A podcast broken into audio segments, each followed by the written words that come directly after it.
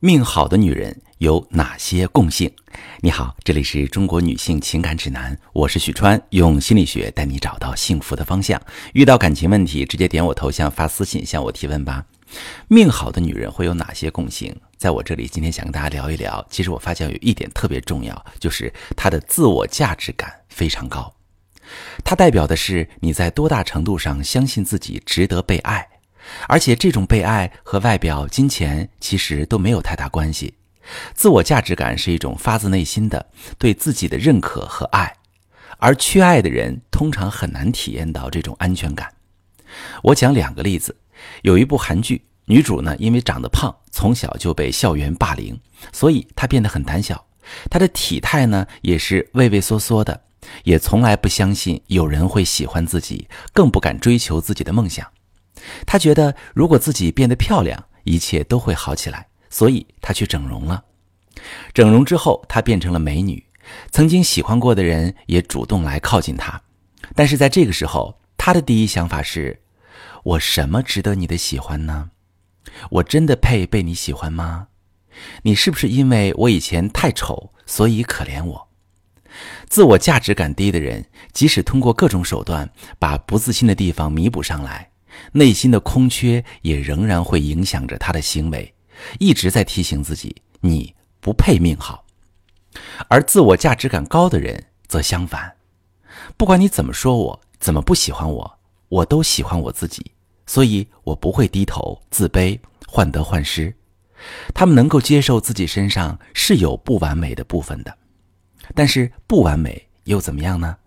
感情照样谈，日子照样过。伴侣说自己坏话，大大方方怼回去，不会一直反思是不是他不喜欢自己了，是不是哪里有什么问题了。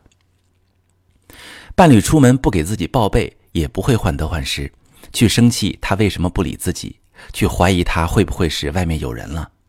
伴侣有自己的小金库，也不会太在意。人啊，都需要有自己的空间。这种信任源自于高的自我价值感，一个稳定的。值得自己被爱的自我。万一伴侣不喜欢自己怎么办？我这么好，他怎么舍得不爱我？万一伴侣真的背叛了怎么办？那是因为他有眼不识货，不是我不值得他爱。而对于缺爱的人来说，这样的想法甚至会有一点冒犯，这违反了他们所习惯的低价值感，会让他们觉得不舒适。回顾自我价值感的成因。我们可以在童年的成长经历中找到答案。有些人他的成长是苛刻的，他们接受到的声音是“你长得好丑，你怎么这么差劲，你以后嫁不出去，这样谁会要你？”有些人成长是舒展的，他们听到的是“没关系，下次努力，你这么好，怎么会有人不喜欢你？”长期的负向环境会让人变得自卑懦弱。即使伴侣把好的都捧到你面前，他们都小心翼翼，以为这是骗局。这种态度反馈到伴侣那里，也会让伴侣产生一种怀疑，觉得你并不爱他，或者你确实并不值得他爱，最终亲手把关系推向潜意识想要的方向。那是不是说自我价值感低的人就没有办法幸福了呢？当然不是。既然自我价值感低，是因为长期处在负向环境，那么我们要做的事情就是给自己正面的认可。越是感到缺爱，感到无法获取他人的爱，越是要先从自己开始。这个过程会遭遇很多困难，因为我们有太多根深蒂固的负面记忆在阻碍我们变得自信。如果一时半会儿会无法解决，可以从很小的事情入手，实在改变不了。短时间内也无需勉强自己。真正的自我价值感，不是我必须摆脱过去，我要变得很漂亮、很有钱，而是能够坦然的面对真实的自己。是啊，我就是挺普通的，那又怎么样呢？无论有没有人喜欢我，我都坚定的认可着自己，保护自己，让我能够成为我自己。阿德勒曾经说过一句很经典的话：“不幸的人一生都在治愈童年。”但是阿德勒还说过，决定我们自身的不会是过去的经历，而是我们自己赋予经历的意义。